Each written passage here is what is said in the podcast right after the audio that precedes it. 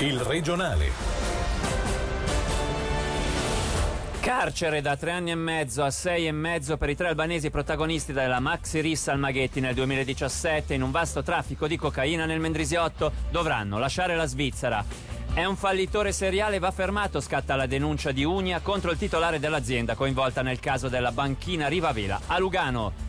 Il binomio Lega UDC per riconquistare il terreno perso a partire dai comuni. A suonare la carica dopo la scoppola alle elezioni è Lorenzo Quadri. Dai fenicotteri alle scarpe, tutto pronto per l'inaugurazione di Panopticon a Lugano. Tra poco intervisteremo l'autore dell'opera, Oppy De Bernardo. Buonasera dalla redazione. Per loro non c'è nessun attenuante, siamo di fronte a una banda criminale coinvolta in un numero impressionante di casi di violenza. È con queste parole che la Presidente della Corte delle Criminali di Mendrisio ha condannato a pene tra i 6 anni e mezzo di carcere e i 3 anni e mezzo i 3 albanesi a processo per l'accoltellamento al Maghetti e per spaccio di cocaina. L'accoltellata non fu tentato omicidio. Sentiamo Alessio Fonflue. I fatti per i quali i 3 sono finiti a processo li conosciamo tutti. Si parla dell'accoltellamento del 21 ottobre del 2017 fuori dalla discoteca Blu Martini nel quartiere Maghetti a Lugano. Sullo sfondo però c'è una storia di spaccio di cocaina, risse e regolamenti di conti. È questa la ragione per la quale per i 2 imputati con responsabilità minore nella maxi rissa, che contava una quindicina di persone coinvolte, le richieste di pena sono state maggiori che per il 29enne sospettato di essere l'autore materiale dell'accoltellamento. Per quest'ultimo infatti la pena proposta ieri in aula è stata di 4 anni, con il suo difensore che invece si è battuto per non fargli avere più di 3 anni parzialmente sospesi. Per il 25enne e l'altro 29enne invece le richieste erano state più massicce, si parla di 7 anni e mezzo di carcere, proprio perché i 2 hanno gestito insieme un importante giro di stupefacenti, soprattutto cocaina. Si parla di oltre 1 chilo di polvere bianca spacciata, reato non contestato dalle difese dei 2, che avevano però richiesto una massiccia riduzione della pena per il loro ruolo marginale nella rissa al Maghetti. E ora una notizia giunta poco fa. È andato in scena oggi in pretura penale a Bellinzona il 3° processo sui casi di presunti maltrattamenti alla casa anziani di Balerna. La procuratrice pubblica Valentina Tuoni ha chiesto per i 2 ex assistenti di cura una pena pecuniaria di 40 aliquote, rispettivamente 70 per il reato di coazione. I 2 avrebbero costretto con le maniere forti gli anziani a stare seduti, lo riporta la RSI. Lavoratori derubati, danni a carico della collettività e un imprenditore conosciuto per essere un fallitore seriale che continua ad operare con una nuova società anonima. Sono le denunce che Unia ha segnalato al Ministero Pubblico in relazione al caso già archiviato dal municipio di Lugano sulle irregolarità nella procedura di subappalto dei lavori di realizzazione della banchina Riva Vela. Secondo il sindacato Unia Matteo Poretti, combattere i fallimenti strategici deve diventare una priorità politico-sociale. Si è limitati a fare 3 inviti, manca addirittura un bando di gara. È stato dato l'appalto a questa ditta, che diciamo non del settore, la quale ha subappaltato a questa ID Global Service, che evidentemente proponeva dei prezzi stracciati. La ID Global a settembre è fallita, in sostanza non pagava nulla, non versava nulla. Per il municipio di Lugano la vicenda si è conclusa con un buffetto sulle spalle dei funzionari che avevano in mano questo incarto. La realtà è molto peggiore. Come sindacato Unia, che rappresentiamo 7 lavoratori dell'ex di Global Service, abbiamo fatto un esposto al Ministero Pubblico, perché il proprietario della ditta non solo non ha mai versato i contributi LPP, ma in busta paga metteva delle quote LPP sopraelevate nell'obiettivo evidentemente di ridurre quello che pagava di salario. Problema che questo individuo, mentre già falliva la seconda ditta, la di Global Service, lui era già attivo con la terza, la nuova ditta fiammante, la SADEM S.A., e sta operando tranquillamente su diversi cantieri del cantone. Chiediamo una volontà politica di combattere queste derive inaccettabili, e soprattutto bisogna cominciare a sviluppare tutta una serie di armi, di strumenti per prevenire queste situazioni. Sono a Kiev e ho passato l'inferno. Sono le parole postate da Mark, studente del XIA rimpatriato ieri in Ucraina insieme ai genitori. Il ragazzo avrebbe anche denunciato un comportamento inaccettabile durante il suo soggiorno alla stampa. Per tutti i dettagli sentiamo Alessia Bergamaschi. Mark è arrivato a Kiev, il 19enne e la famiglia, che erano detenuti nel carcere della Stampa perché si rifiutavano di rimpatriare in Ucraina dopo il rifiuto del Tribunale federale di concedere loro il diritto all'asilo, sono atterrati.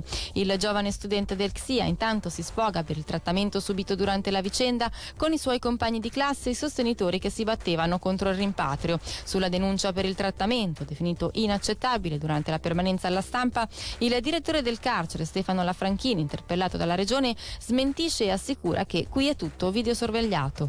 Ma c'è ancora una piccola speranza che la storia di Mark, che ha scosso parecchi animi negli ultimi giorni, abbia un lieto fine. È notizia di poco fa che la Corte europea sui diritti dei minori ha accolto il ricorso dell'avvocata Immacolata Rezzonico, che ha chiesto formalmente alla Confederazione di rendere conto dei dubbi sollevati sul rimpatrio del ragazzo. Locarno, 30.000 franchi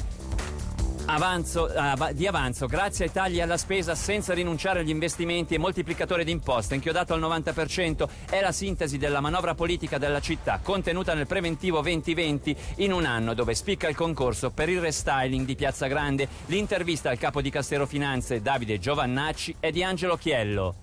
Sarà mantenuto al 90%, la novità di adesso è che siamo riusciti a tenere lo stesso moltiplicatore malgrado non ci siano più sopravvenienze. Siamo riusciti a raggiungere questo risultato non facilmente perché abbiamo dovuto ridurre la spesa, ridurre gli investimenti e per fortuna che i tassi di interesse sono bassi. Quindi gestione oculata che però di fatto non blocca quella che è l'attività, anche l'ambizione di Locarno su diversi progetti. Sì, assolutamente non blocca quello che è tutti gli investimenti previsti, se pensiamo dall'autosilo ai monti al rifacimento di Via Luini, che fa parte del programma di agglomerato del Locarnese, e diverse altre piccole opere comunque importanti. Gli investimenti saranno circa di 13 milioni netti. Rafforzare i legami con l'UDC per conquistare i comuni ticinesi. Già dal prossimo aprile la doppia scoppola, patita prima alle cantonali e poi alle federali, ha innescato la reazione interna al partito per una riorganizzazione gerarchica e nuove dinamiche a livello strategico. Nel frattempo, dopo l'uscita di scena di Battista Ghigia, la Lega ha confermato il sostegno convinto all'UDC Marco Chiesa per il ballottaggio al Consiglio degli Stati. Il consigliere nazionale leghista Lorenzo Quadri. Evidentemente l'area di destra sovranista ha circa il 30% dei consensi ed è importante, diciamo, non disperdere questo capitale di consensi anche a livello delle elezioni comunali ormai vicine. Oltretutto bisogna considerare che le liste uniche Lega UDC o Lega UDC indipendenti nei comuni sono storicamente tante e adesso, se faccio il conto, magari sul territorio sono addirittura la maggioranza, quindi in realtà si conferma una collaborazione collaudata che è importante adesso che continui proprio per fare fronte comune, per difendere proprio le posizioni di questo 30% di cittadini. La Lega deve dare un segnale, ma anche molto molto concreto, di reazione e dimostrare la volontà di correggere quello che è necessario correggere per tornare a recuperare quello che è stato perso per strada nel corso del tempo. Un collegamento tra l'Alta Valle Maggia e la Leventina è quanto si è prefissato di realizzare il Dipartimento del Territorio. Negli scorsi giorni si è tenuta la riunione costitutiva della delegazione delle autorità per definire l'organigramma e le tempistiche, mentre torna alla memoria il tunnel del Sassello, progetto nato più di 50 anni fa che permetterebbe al traffico leggero di passare dalla Val Bedretto alla diga del Sambuco. Attenzione però a dare per scontato che quello che verrà realizzato sarà per forza un tunnel, come ha spiegato l'ingegnere Giovanni Pettinari, direttore della divisione costruzioni del Dipartimento del Territorio. Il progetto di un collegamento tra l'Alta Valle Maggia e la Leventina è da diversi decenni che se ne parla. Ci sarà una parte politica che dirigo, una parte tecnica che ci metterà sul tavolo le varie opzioni del collegamento. E oggi io parlo solo di collegamento poiché la delegazione autorità ha anche valutato la metodologia di studio, è quella di analizzare tra il passo del Naret e il passo del Capoluogo tutte quelle famiglie di collegamento che sono possibili, e queste famiglie saranno analizzate e entro inizio di febbraio l'autorità dovrà vagliare quelle famiglie che hanno un potenziale per essere studiate in modo più approfondito. Per cui oggi esprimersi che sarà una galleria non è corretto, perché non è quello che ha deciso in questo momento la delegazione autorità. Terminiamo questa edizione del Regionale con il Radiogrammi, che questa sera è in diretta qui da Piazza Manzoni. Nostro ospite è l'artista locarnese Oppy De Bernardo, che ha realizzato la scultura Panopticon, che ricordiamo sarà inaugurata domani alle 17 alla presenza delle autorità cittadine luganesi e che Radio Ticino seguirà in diretta. Opera che poi sarà possibile visitare fino al 14 novembre ed è stata realizzata partendo da calzature dismesse di carcerati del carcere di Lugano e di Milano e dei loro parenti, per un totale di circa 2000 esemplari, col quale è stato creato questo fiore della vita. Appunto, qui con noi c'è Oppy De Bernardo, alla quale chiedo subito da dove è nata questa idea.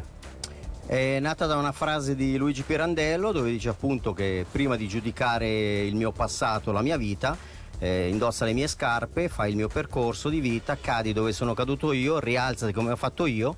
E quindi da questa frase di Pirandello è nato questo fiore della vita. Ecco, tu hai trascorso diverso tempo nelle carceri, come abbiamo detto, a Milano e a Lugano. Da cosa sei rimasto in particolare colpito? Dall'ambiente, dalla gente? C'è qualche cosa in particolare che ti è rimasto impresso? Ma mi è rimasto impresso questa voglia dei ragazzi di avere un'altra chance, di dimostrare che nonostante vengano classificati come persone brutte, non belle, possano aver realizzato questo fiore della vita che invece è bello da vedere. Ecco, a questo punto ti chiedo come la società accoglie la possibilità di dare una seconda possibilità a queste persone, perché ricordiamolo, spesso magari a parole si è tutti buonisti, ma poi quando nella vita pratica ci sono i fatti, cosa succede? Ma è bella domanda questa, non lo so, non saprei veramente come rispondere. So che loro hanno questa voglia matta di avere una seconda possibilità. Quindi penso che chiunque possa commettere degli errori nella propria vita, l'importante è capire il proprio errore e avere la possibilità di rimediare. Ecco, hai dichiarato che non sai se il fiore della vita resisterà fino al 14 di novembre, ultima data appunto in cui sarà possibile vederlo qui a Lugano. Ma sia che resista oppure che non resista, perché portino via queste scarpe materialmente, tu hai detto che ci saranno dei motivi su cui riflettere, quindi sia in un caso che nell'altro. Sai già quali saranno i motivi su cui riflettere nei due casi? Beh, se rimangono chiaramente sono felice, perché vuol dire che abbiamo la cultura dell'arte del non toccare, di osservare e non toccare. Se invece spariscono avremo da che riflettere su un'opera che è stata distrutta da persone esterne che sono libere, e quindi bisogna riflettere, perché quest'opera è stata concepita, realizzata da persone che invece sono in galera. Ecco, un'ultima domanda. L'anno scorso i fenicotteri, adesso le scarpe. Hai già qualche altro progetto che hai in mente di sviluppare? Magari se ci puoi dire eventualmente qualcosa in anteprima. No, dopo di questo veramente faccio una pausa dove voglio lavorare realmente da solo nel mio atelier su nuovi progetti, ma molto molto intimi. Voglio veramente riposare, perché lavorare un anno a questo progetto è stato molto faticoso e soprattutto emozionalmente è stata molto molto dura. Ecco, ancora una cosa, questa opera poi verrà portata in altri luoghi oppure rimarrà esposta solo qui a Lugano? Ma la mia idea, il mio sogno sarebbe quello di poterla portare anche a Milano, in una piazza a Milano, perché i detenuti di Milano, appunto a Bollate, hanno chiesto esplicitamente di poterla vedere anche a Milano, e quindi sarebbe bello poterla realizzare e anche installare in una piazza a Milano. E allora speriamo che sia così. Noi ringraziamo Oppy De Bernardo, che è stato con noi per il Radiogrammi di questa sera. Da Piazza Manzoni di Lugano è tutto, dalla redazione e da Davide Maggiori l'augurio di un buon proseguimento di serata. Il Regionale di RFT, il podcast su www.radioticino.com.